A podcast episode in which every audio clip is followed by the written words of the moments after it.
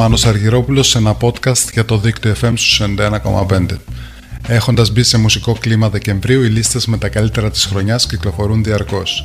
Πρωταγωνιστούν και φέτος δυνατά ονόματα της μουσικής βιομηχανίας, αλλά και νέοι καλλιτέχνες που ευνοήθηκαν από τις ιδιαίτερες εξελίξεις, οι οποίες επηρέασαν τη μουσική βιομηχανία.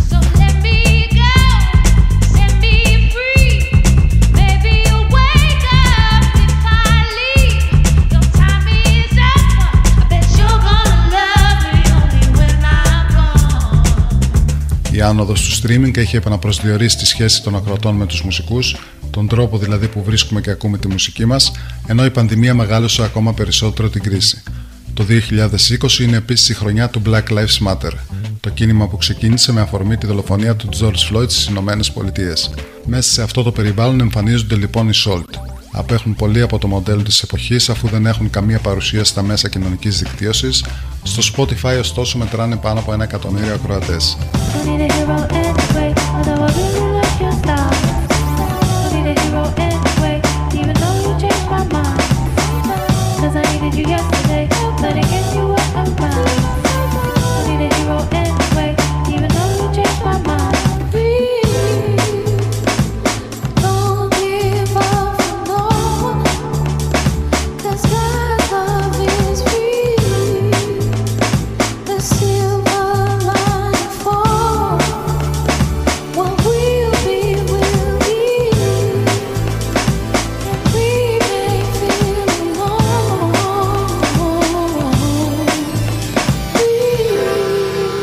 Μέσα σε δύο χρόνια και με σπάνια αποδοτικότητα για την εποχή μας, μας χάρισαν τέσσερα εξαιρετικά άλμπουμ, ενώ δύο από αυτά ανταγωνίζονται για την κορυφή της λίστας με τα καλύτερα του 2020.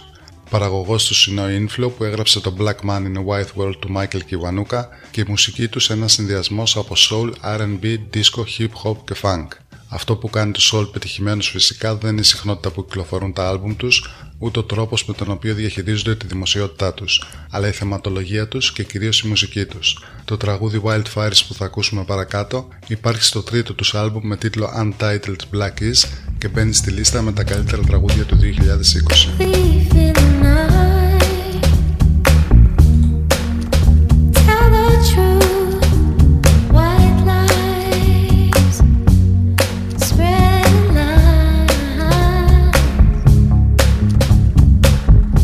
是